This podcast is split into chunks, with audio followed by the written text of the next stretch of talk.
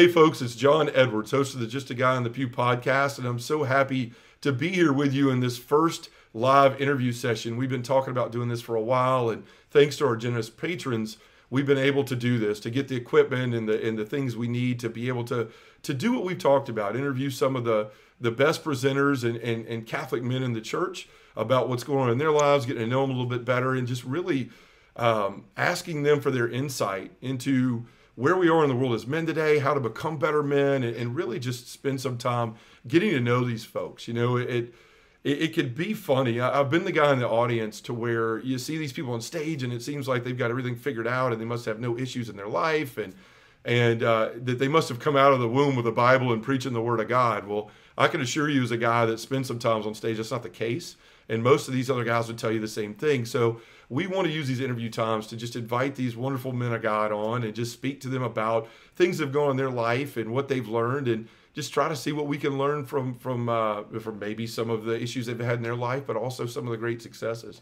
And I can't tell you how excited I am to kick off this whole thing. Like when I asked God, "Who do you want first? I just a smile came to my face. He's one of my best friends in the world, and I was just very um, very blessed to work with this next guest, our first guest uh, Bill Donaghy from the Theology of the Body Institute and from the Rise Challenge and so many other things. Um, I've just been so blessed to have him as a friend and as a mentor and as a guide in this world. So, without further ado, uh, I am, like I said, if you could tell by the smile on my face, I'm giddy just to have him on here just to spend time with my friend. But uh, I'm going to bring on Bill Donaghy right now. Hey, Bill, how are you doing? Oh, good, John. I'm, I'm uh, blessed for your asking. I'm so happy to be part of this as well. Um, it's good to see you, brother, and I'm, I'm, excited to just chat and, and go wherever the Lord wants us to go. So great that's to be right. here. Yeah, it's also that's what I loved about this first interview is it's like man, it's be talking to my buddy. You know, it's mm-hmm, not a lot of exactly. stuff planned out, but just a conversation of wherever the Lord takes us. So, but Bill, I, I mean, I know a lot of people who know who you are. They they've they've seen you on the Rise Challenge. You know, I was blessed to work with you on that on the sales mm. side for a couple of years, and um, so they've seen some of your testimony there. If they've seen the challenge, if not, they've probably seen you or maybe even gone to one of your retreats or courses up at the TOB Institute. Mm-hmm. Um, but I wanted to start off a little bit by just allowing you to tell people about yourself. I mean, you've got a tremendous story, like everybody in life. You've you know you've had your ups and downs, you've had your struggles, um, and and the one thing that has always I would say drawn me to you, like the one thing that I admire so much about you is you're a person that doesn't just teach something. You're you're not just saying here's a history book and learn your lessons and go on. You're somebody that play that that applies this to their life. I mean, Angela and I have been blessed to have you down to our house and you know just to break bread with our family and spend a lot of time together. And and I've mm. seen in you a guy that actually lives out what he teaches. Now I know you're also a humble guy, so you may get red and may, may blush a little in this, but you're just one of these people I've seen that's like that guy this isn't a lesson for somebody else. This is a journey that he goes on himself every single day, and he allows himself to live it. So, can you tell us a little bit about just you know where you come from and some of your struggles and stuff like that, and then we can dive yeah. into everything else. John, yeah, thanks. I mean, first off, brother, I you know I love the ministry you're doing because you're it's real and raw, and you know I've been a lay evangelist for probably 20 years now, mm-hmm. and um, you're asking questions that uh, it takes a long time for people to come to the, the maturity of. We cannot separate our faith uh, as if it's some sort of job, like we clock in, clock out. And uh, I mean, I came to realize that just through the blessed broken road, you know, that the Lord puts you on, that you can't just say words, you know, especially as a teacher, uh, you know, theology professor, evangelist, whatever. Um, this is life. This isn't just you know a job, and um, it's humbling, right, to be on this road. Like so, so I, I'm a teacher. I'm an educator. I work for the institute. I'm a senior lecturer, senior because of the gray hair, I think.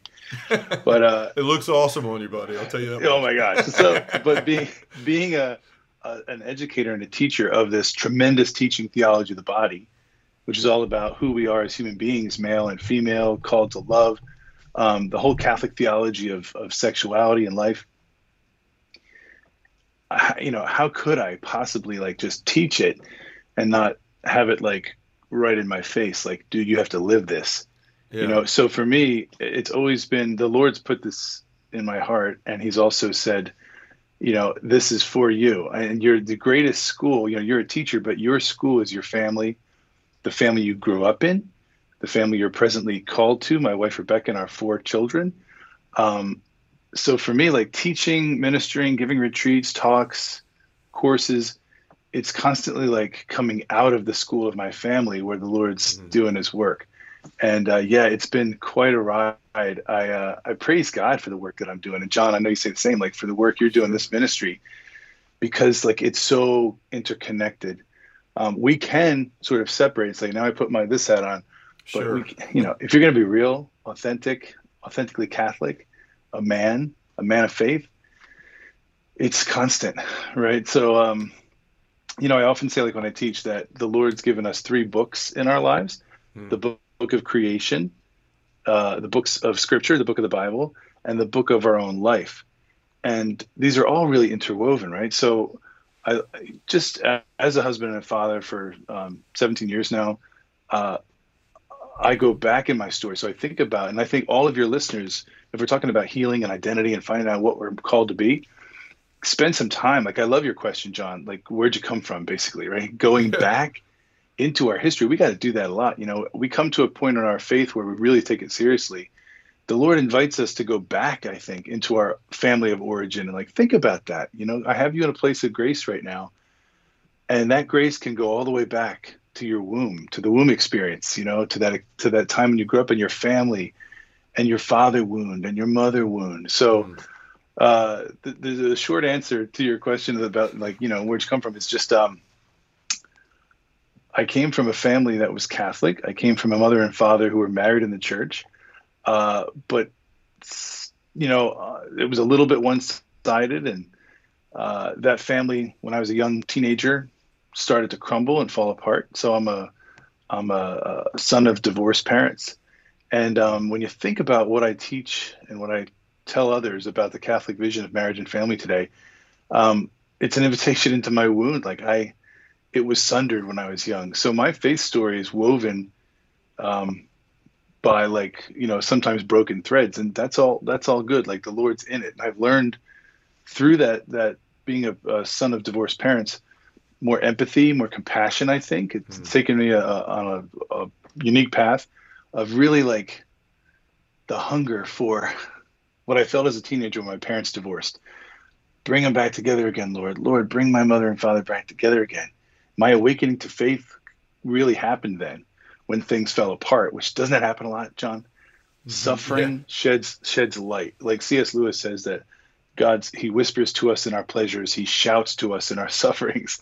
Um, and I I looked at like where I am today as a teacher uh, and, an evangelist is because I saw the wound, felt it, and cried out to God like, "Can you heal this?" So now I'm my whole mm-hmm. mission in life as a as a as a teacher is the same prayer that I cried out as a 15 year old. Wow. Lord, bring them back together again maybe it's not my mother and father, but it's man and woman. It's it's fathers to sons, it's mothers to daughters. Like I just feel like Lord, you you broke my heart and made me mm. cry out for union and communion in the human family, my family. Now you got me on a road that's not disconnected from that. I'm still saying the same thing. I'm still praying the same prayer. Lord, bring us back together again. My own heart, my wife, my children, and then I want to teach others like this is what we're made for. We're made for union and communion and I love John that you're you've got that on your heart too. That it's about marriage and family as the nucleus of society and culture. If we can get this right, if we can be real good husbands and fathers, then it's going to ripple out into the culture, right? Awesome. I mean, that, that's yeah. just a microwave version of no, um, it, something from the past that's present. Sure, and that's what I love about you, Bill. Like you, you, you are a living testimony that your circumstances don't define who you are right? Like mm. you, if you look at your life and you say, okay, I, I, came from divorce, and I know that we've you've had some other struggles in in uh, yeah. you know in, oh, yeah. in, your life that we haven't you know brought up yet, but you've had just like everybody, you've had tremendous struggles, but you haven't let those define you. Like the fact that you have gone directly into that, right? Like you haven't let it, those things, those pains, those wounds define who you are. You said, no, I'm going to do something about it. I'm going to be better than that. I'm not going to let that define who I am. And I'm going to become who God has called me to be. And it's so beautiful. Like as you were talking, I thought, man, like he's in the place he's supposed to be. You know, all these attacks on the family, and that's what the mm. devil is trying to do in our lives all the time, mm-hmm. right? He wants to destroy the family. I mean, that's his main purpose. All you got to do is look around the culture and see exactly. abortion and divorce and gender dysphoria oh, and, and, transhumanism and all of this stuff. And it's like it's all directed at I want to destroy the family.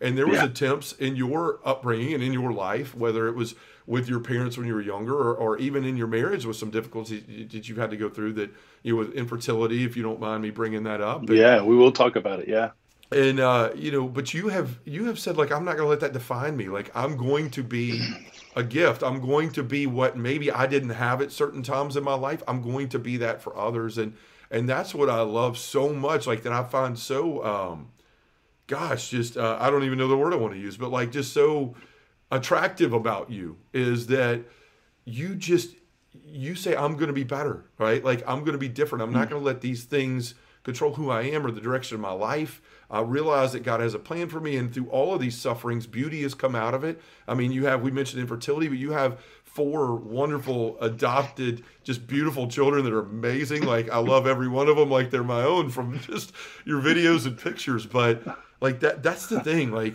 that's what speaks to me so much about your story is that that you haven't let it define you. And a lot of times we see men, we get caught up in our circumstances and we kind of throw our hands up in the air and say, well, I can't help it. This is just the hand I was dealt, or, mm. you know, mm. this is, this is, uh, uh, you know, I can hear it in myself. You know, I, I, love my father. We had a great relationship, but there was obviously some father wounds there too. And I see them come out sometimes yeah. when responding to my children and things like that. But Bill, like, that's what I find so, so amazing about you is just the way that you live your life, that it's so genuine and you haven't let those things just define who you are and how you're going to live your life. Well, John, thanks for that. But man, we're we're all in it, right? I mean, sure. thank you, but we're we're all in it. Like, the, but the, to me, this is the light that keeps dawning. And I just turned fifty-one. Yeah, um, happy birthday, by the way. thanks, ago. thanks, brother. Thank you. Yeah. So you know, half a century. It's pretty wild to think about that. But I still feel. sometimes you still feel like that little kid under the father's gaze, like still learning, still growing. But I have discovered that through that, you know, that kind of like early wound of that, um, the struggles that it creates, finding your identity, finding out who you are when your your family is sundered, um, going through the crosses that the Lord puts in your path. Uh, we we got to get rid of this idea that I shouldn't be suffering. Like, why is it so hard? Lord, you, you know, where's the happily ever after? Like, I love you, and what's you know, don't you want me to be happy? It's funny, like we're in a broken world, John. Right? I mean, it is so clearly abundant. We're in a fallen, yeah. broken world. yeah. And the amazing thing that we come to discover is the very like the things we run away from sometimes or try to bury or or the things that we make that make us bitter like man why did this happen to me? And i don't deserve this and i deserve better. It's like the lord is trying to tell us look it's a broken world. And now these are from the shards of that brokenness i'm making tools. I'm going to make these. He can do anything right? I'm going to use the broken bits now to carve away and shape you into this awesome man. I'm going to allow this to happen in my permissive will. I'm going to let this unfold. Trust me here. And I'm discovering this every day, right? Sure. It's like, trust me.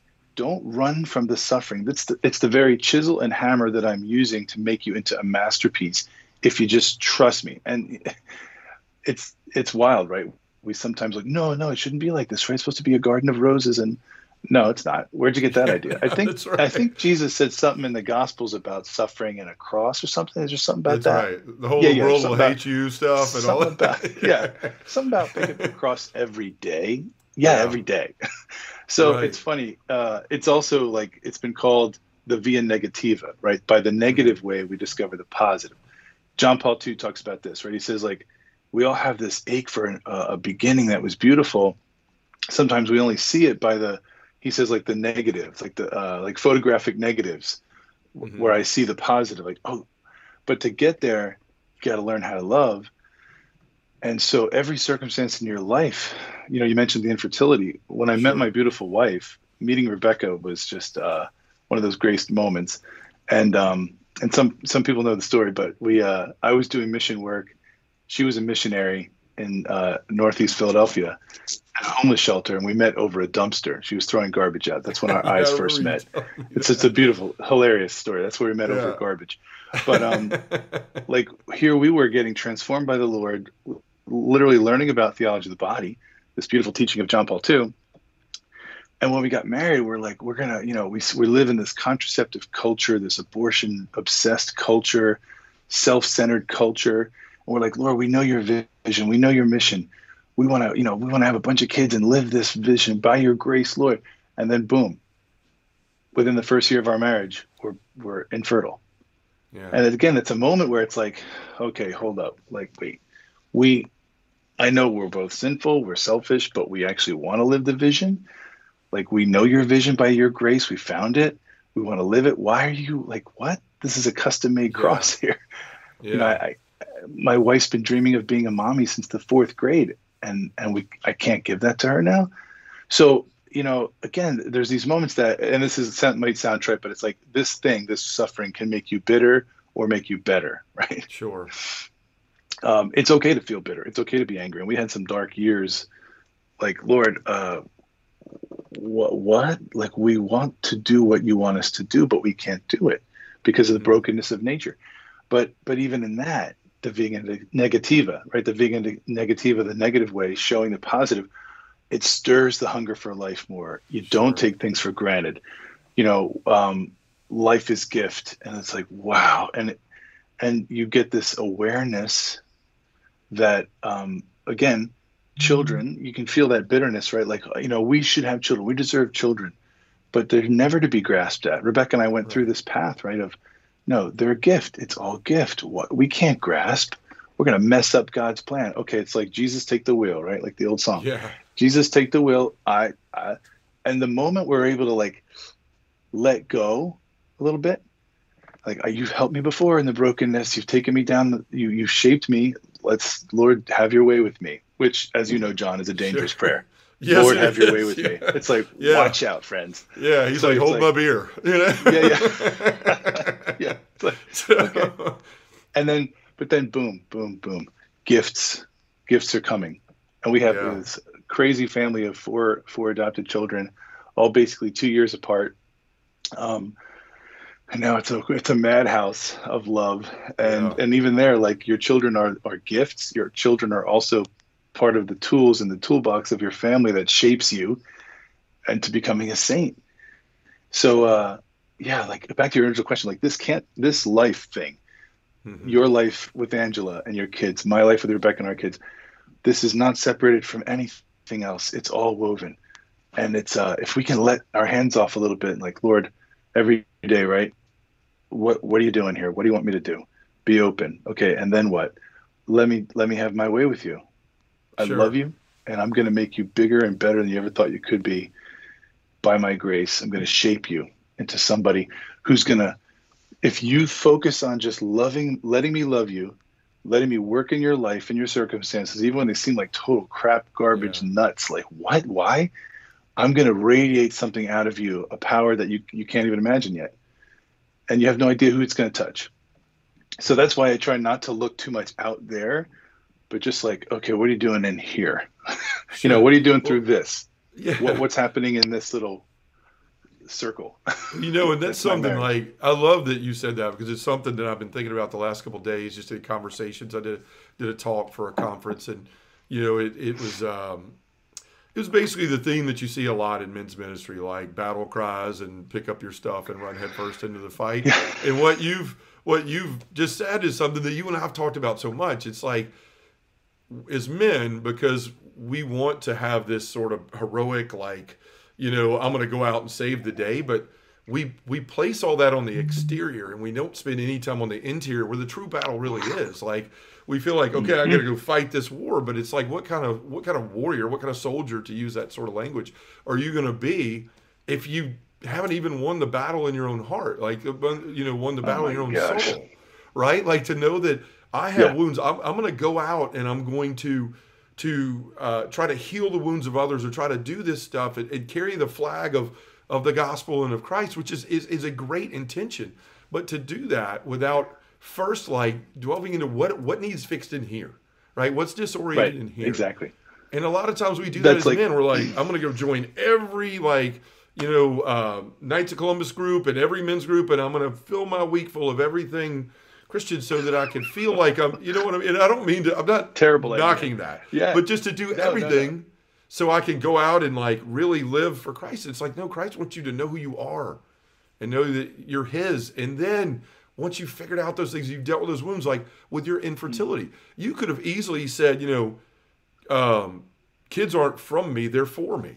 Right, like yeah, yeah they're they're for yeah. me, right? Like I can't have kids, but kids are for Mm-hmm. me, and, and that's not what you said. You you basically said, Lord, if this is your will, like even though I don't like it, and even though it's tough and it hurts and it's not, it's unexpected. You got to say that out loud. Yeah. right like this is this is something that we still are all in on your plan and and we know that you have something in front of us so like yeah like it just reminded me that when you said that is so often as men we want to like hmm. we just put on the exterior and go instead of saying like let me dive into my own heart so like how do you do that in your own life like how do you you know for men out there that are Yeah. struggling maybe with infertility or Yeah. being fathers like what are your what are things you put into practice in your life to help Yeah. really heal that that interior stuff going on before you go out and project on the exterior. Yeah. Gosh, John, good stuff. Is that a good question I mean- or like yeah. have I, I- confused you well? I'm just kidding. No, no, no. I'm a constant. I'm a. I'm a constant student, right? I mean, Mhm.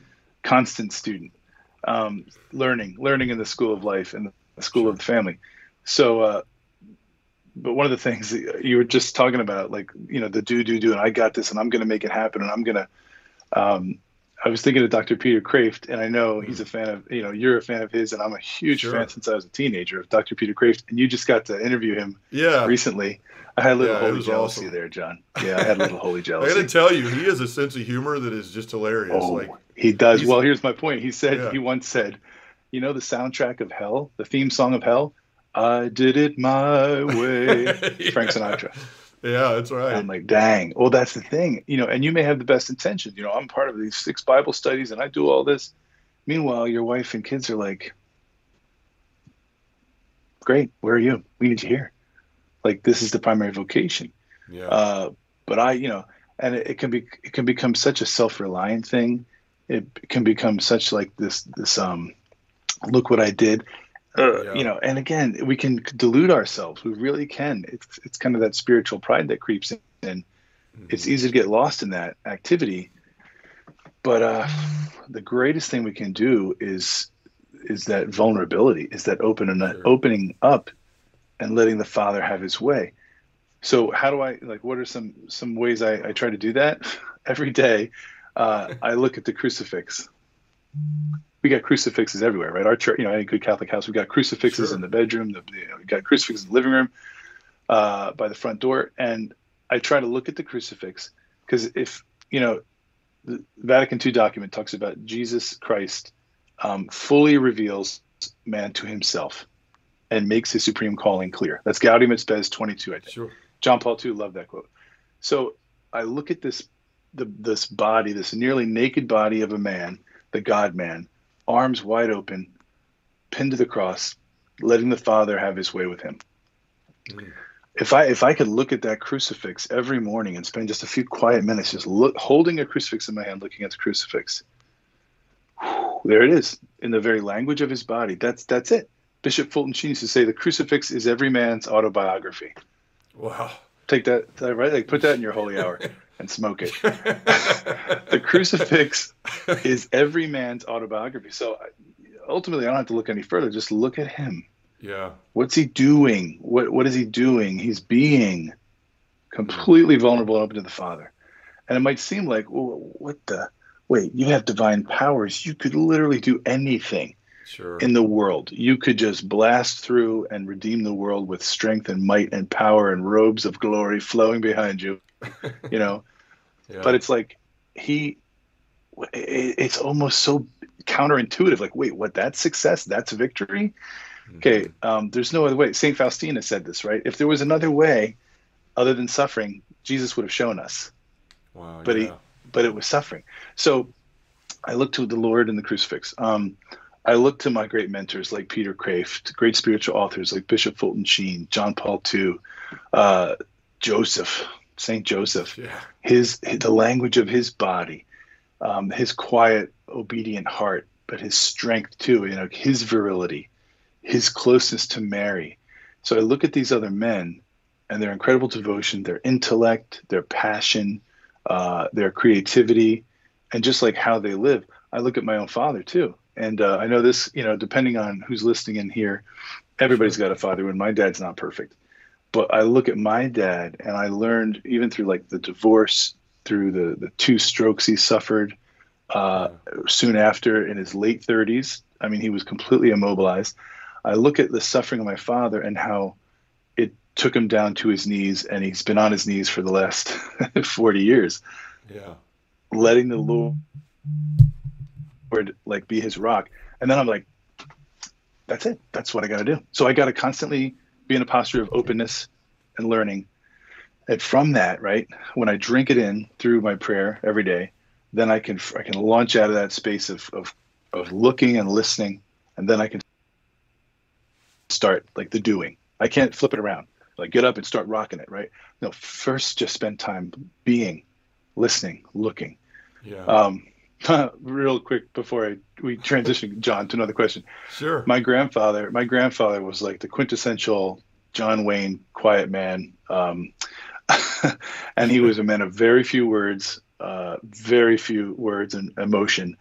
And when my dad took on a job at 19 at the same public service gas and electric that he worked at for 30 years, um, my grandpa said to my dad in the workplace, this was his fatherly advice keep your eyes and ears open and your mouth shut. Mm. that, that's hardcore, right? but as I as I go into the book of my life and look at my father and my grandfather, because man, there's so much rich, fertile soil there. Look at that stuff. You know, spiritually speaking, keep your eyes and ears open and your mouth shut. Before the Father, it's kind of important. Open your open yourself up, eyes and ears open, mouth shut. Don't you know? I'm going to do yeah. this. I'm going to do that. This is my opinion. I think this. Hold right. on. Just just just wait a sec. Keep your eyes and ears open and your mouth shut for a little bit. You know, isn't that Job's experience in scripture? Job is like schooled by the Father. I put my hand over my mouth. I will speak no more. It's That's like, right. That's right. It's kind of good advice. Um, I just find out, you know, that like we're going to be more, more fertile, more productive, more dynamic if we can first be a little bit more receptive. Then it's not such mm-hmm. my idea, so much my idea as it is going to be his idea, which is always better. Sure, which, always which better. is which is what he wants, right? God gives us grace, but we have to cooperate with it. You know that that's the thing. Right. We, we, grace is thrown around so much. I actually did a podcast on it the other day. The word, and we assume that everybody knows what that means and where it comes from and all of that.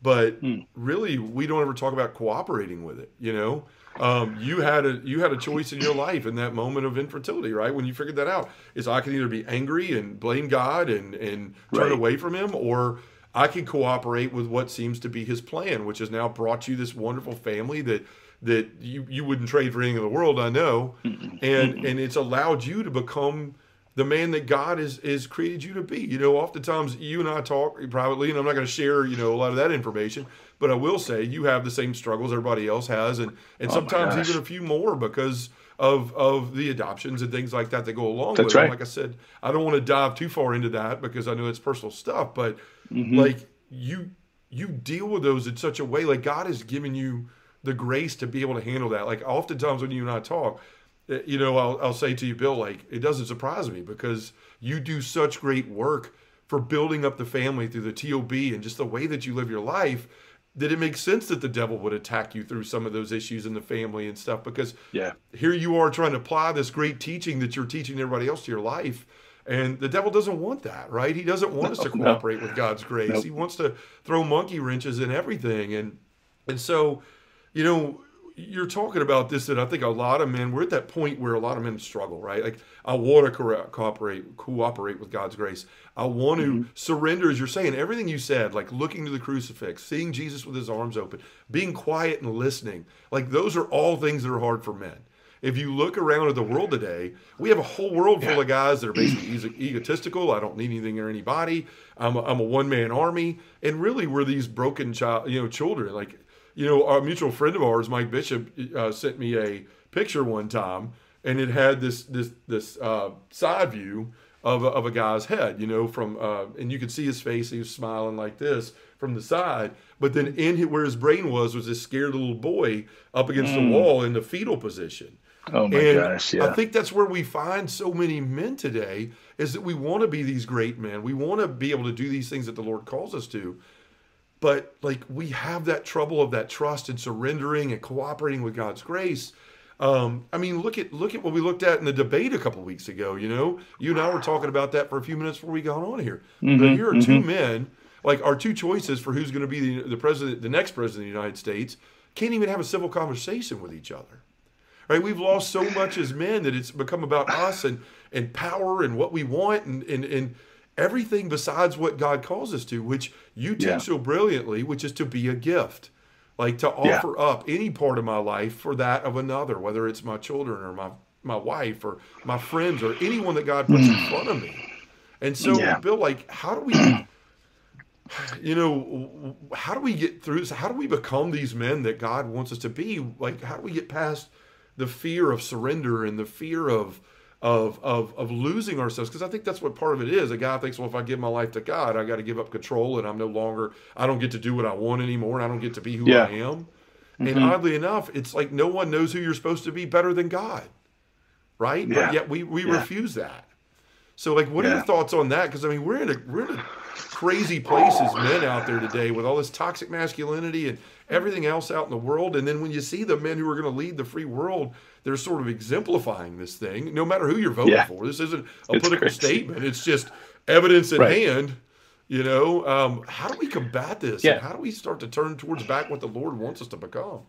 Yeah, man. Uh, I'm so glad this is such a shallow, easy conversation, John. We're just you, are throwing me softballs. I don't. Yeah, I was gonna say I don't lob softballs here.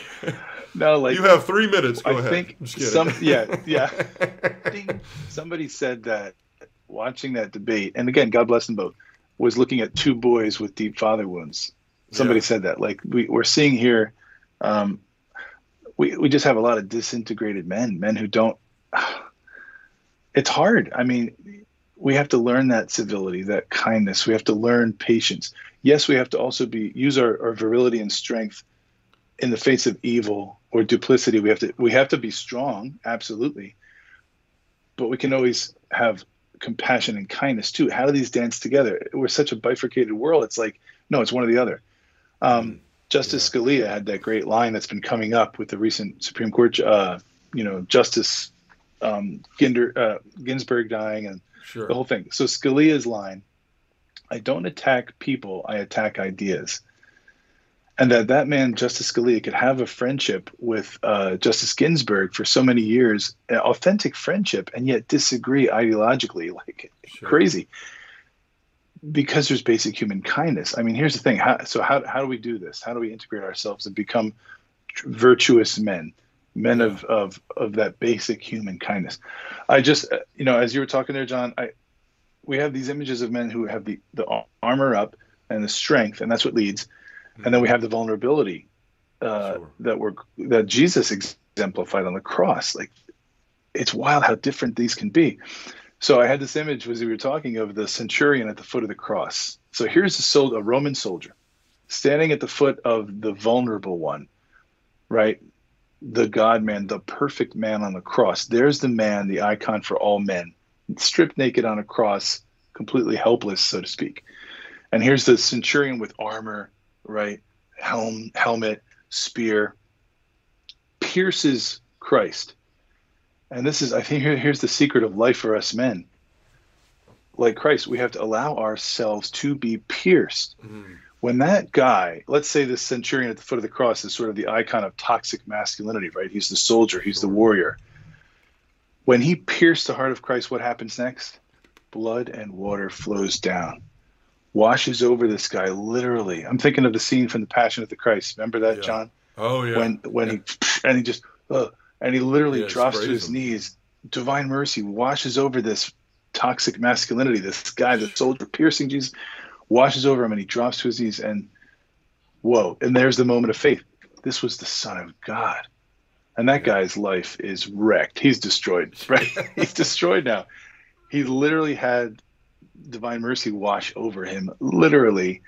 And I'm sure he took that armor off, and the rest of his life he was a humble. I would, I can't wait to see that guy's whole story. You know, to learn his yeah. name, to find his whole story. Oh yeah, the one who pierced, who the one who pierced him, and then was pierced himself.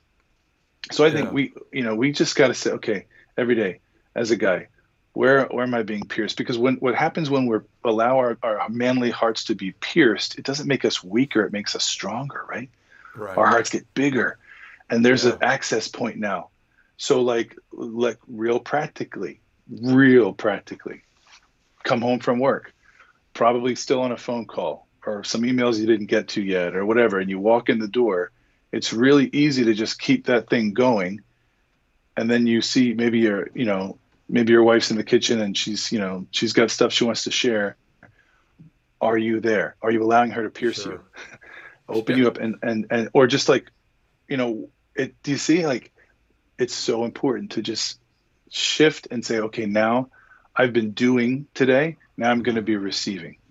Yeah. How was your day? And just literally drop it drop it all drop it all. And you know you might be coming from some you know maybe you know you just did some amazing thing you just had some amazing interview or you just did this great project and you're like riding high you know in the eyes of others because of what you just did how productive you were but there's nothing more productive than the conversation heart to heart you're about to have with your beloved the, right. like what's more important in the light of eternity what's more important than you being really attentive and allowing yourself to be pierced by your spouse's whatever it might be you know, the four year old lost his mind today, uh, so such and such happened. And it might seem like, but I was just doing this amazing thing. I want to tell you all about what I did sure. today. It's like beating the chest and yeah, yeah, yeah, but it's like, no, that it's more important to know what's going on in the garden of your your wife's heart. Sure. Uh, by the way, I'm still learning this, right? I'm still learning this. 17 years of marriage, like still, how, how do I really just enter into that circle? Because we're living in a world where there's just all these monologues going on, yeah. monologues like my monologue, my monologue, my opinion, my agenda, and there's no dialogue. There's no break. To, to have a dialogue, one has to break open so the other can come in. Sure. And when that other can allow themselves to be broken, you get a bigger, get like a bigger. Sure. Don't isn't that what we want? Like I, I want a bigger, richer, fuller life. What's well, yeah, only going to happen when if, if I yeah break down the walls. Yeah, and you have to. That's the thing is, we want to win arguments. We don't want to receive things. We don't like. We feel like to get our point across or to be victorious in anything, politics or any sort of discussion, mm-hmm. like we have to force our, our stuff on the other. And it's always this the aggressor, right? With men, it's I've got to be the aggressor. I've got to be the alpha dog. I've got to walk mm-hmm. in their mm. room and kind of, you know, stand up as mm-hmm. tall as I can get, you know, which is maybe six nine on a good name for me when I'm on my toes. but you know, taking that deep breath. That's right but like just taking that breath, put my chest out, and go like I'm I'm the dominant guy in here, and and it's it's just it's such a weight to carry, like all that junk. Yeah. You and I have talked about this so many times in private, much. just about like I've I put all this unnecessary stress all over myself, and then mm-hmm. we go and we look for these opportunities out in the world to where we can go and do the heroic thing, right? We let me go find this act to show everyone what a man I am and and all of this. But to your point, like we have that opportunity each and every day. When I'm sitting here getting ready for an interview and my daughter Caitlin walks up and says, "Daddy, I want you to hold me for a minute," and I, you know, do we go? Are you too? I'm too busy. Come back later, or do we take that opportunity? Like, and that's yeah. what's so hard for men. But like, like you said in the beginning of the interview, like Jesus never said it would be easy. And he never right. said like, okay, Bill and John, you two are gonna you're gonna get on uh, you're gonna have a martyr's death on this day. No, like you're gonna have a martyr's death every minute of every day, possibly. Yes, you know, exactly. if you allow yourself yep. to have it, and the more you allow yourself to have it, the greater your life is going to become because you start to realize, I can I can the further that I that I move away, that allow myself to be taken away from myself and drawn towards others, the closer I grow to Christ. And and so like it's just that's what I, I love having these conversations with you because it is so hard and i love that you admitted like i struggle with this i teach this all day long like oh gosh you, yeah you have spent years in what a 736 page book about being a gift the theology of the body all of john paul ii's teachings and yet you say and you have the humility which i think is also key to, to all of this to say i still struggle with it and even though oh, yeah. I want to live this, I don't always live this in my life. And that's okay right. too. You know, a lot of times right. we build up right. like this I failed, I'm never going to be good at this, so I might as well quit. And, yeah. and Jesus doesn't say that. Like, that's why he gives you that grace that we talked about cooperating with so that you have the strength and the power to do what you're talking about. And John, it's so it's so counterintuitive. It's so it, it just seems such a paradox, but we've we, we know this we've heard this intellectually anyway when i am weak it is then that i am strong, strong. Yep. Right? when you lay down your life you will find it you know if you give yourself you'll find yourself yeah yeah that's a great quote i love that quote oh yeah st Yeah. paul man awesome That's what he says. it's My like- grace is sufficient for you. My power is made Yeah. perfect in weakness. Yeah. Exactly. And- And yet we still try to cover it up. But and here's the thing. We talked about Jesus on the cross, stripped, naked, pinned to the cross, crucified, like crucified love. And yet and that, that wasn't a failure, that wasn't weakness. That in became strength. Jesus' humility, his meekness of heart was masculine strength at the same time. Why? Sure. Look at the other gospels. No one has spoken like this before. He speaks with authority. Jesus was magnetic, dynamic. Like he he had virility and strength. The same one who you know is meek and humble of heart uh, also flipped over the, the the money changers tables and yeah. fashioned a whip and drove them out. That's a paradox. Sure. It's because he had the vulnerability, the humility, the weakness of his human nature that he surrendered to the Father. Right? He emptied himself and took the form of a slave sure. he did that and it's it's by letting everything go all the glory go i give it up for love that it's gifted back and he has power so we're going to have power like we get more masculine power and virility not not by you know picking ourselves up by our own bootstraps and like i got Sure. this but it's like have your way and and that's what i mean by like that radiant power of of humility and holiness that's so stinking attractive today Yeah.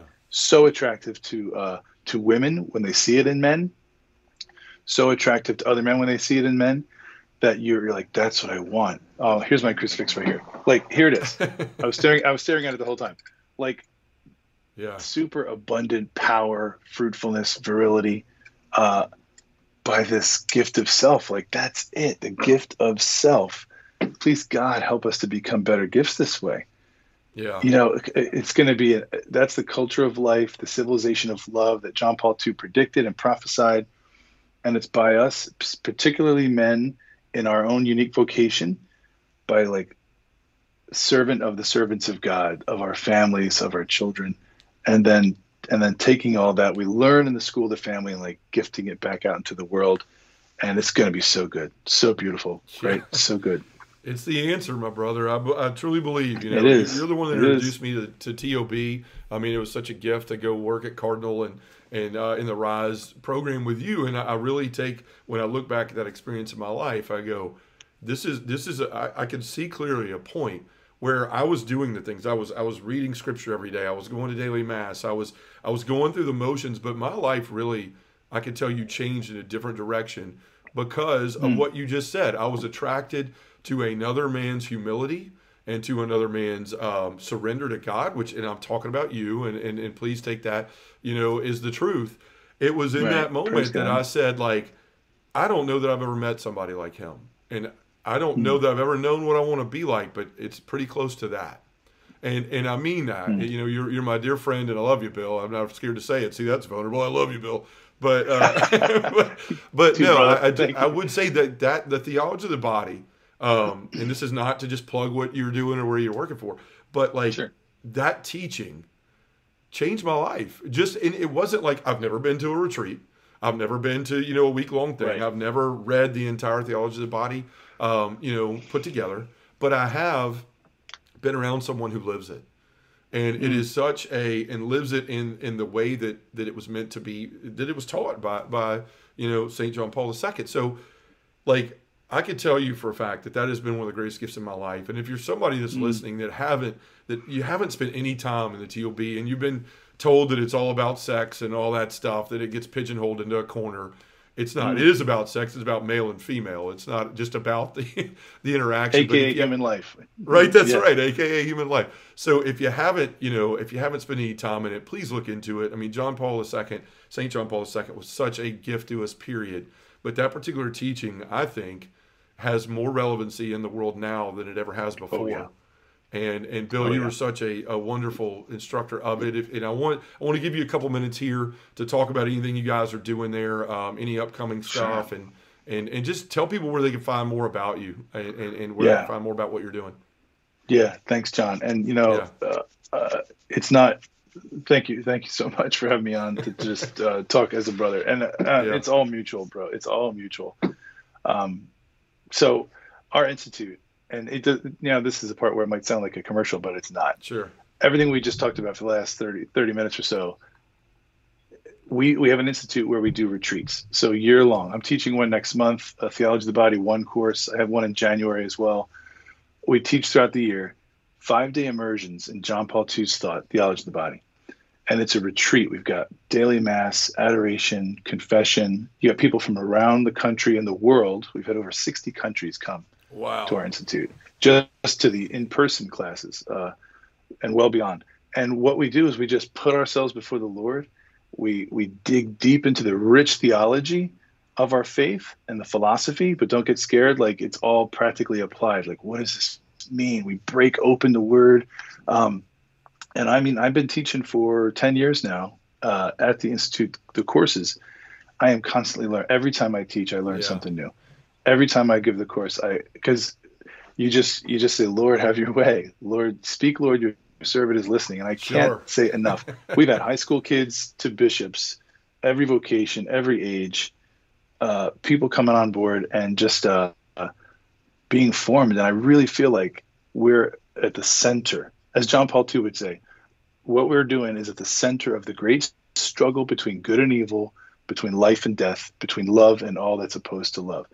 The Lord's got big plans for this. And you know, you you shared John being touched by the teaching. It continues to rock my world. I've been intently studying it for 20 years. Sure. It continues every stinking day to challenge me, to inspire me. And I see the golden key in John Paul II's thought. Like I can't say enough about the teaching. You're going to need another half hour because it, it literally is the golden key to understand all the crud that's going on in our culture today. It's all about the gift and sign of human sexuality. You're being a husband and father and a man, a brother and a son. Same for me. Yeah. Our dear sisters listening, your femininity, what it means. We're talking about the meaning of human life. That's it. Mm-hmm. Well, Bill, uh, man, that's beautiful. And I don't know, you, you there you go. You popped over to Skype for a minute. You turned into a big oh, okay. mess. So, oh, gosh, Bill, okay. thank you so much. I mean, like I said, you've been a gift in my life. You know, I love you and Rebecca and the kids, and give them all our best, uh, folks. If you want to know more about Bill, you can look up the T- TOB Institute. You can you can go to the retreats and things up there that he mentioned. Um, he also is the co um, what would you say? Co co writer of Rise? Co author excuse yeah. me see you're so much more intelligent than me. I said writer you said author. But but he is the co author of the Rise 30 Day Challenge. I spent a lot of time in my life uh, a couple of years there uh, mm-hmm. you know going out and and, and and and helping to bring that gift to men. It truly is a gift. Chris Stefanick's taking it over now. It's part of Real Life Catholic. So uh, you can go out and find that there and really see more of Bill's story and just the wonderful work he's done for men. And Bill, it's just such an honor. I couldn't I couldn't have a guest on and the first guest and it not be you. It just it you know oh, thanks, I, I, knew it needed to be us. So um, folks, if you want to catch more, we do have more of this interview. It's going to be exclusive for our patrons. We're going to be talking about some cool stuff on the back end of this. Bill and I are both fans mm-hmm. of like Star Wars and the Marvel Universe, and we're going to weave some Christianity into all that. Really kind of nerd out for all you guys that are and, and ladies that are patrons. So if you want to see that, you can go to uh, www.patreon.com/slash ministries.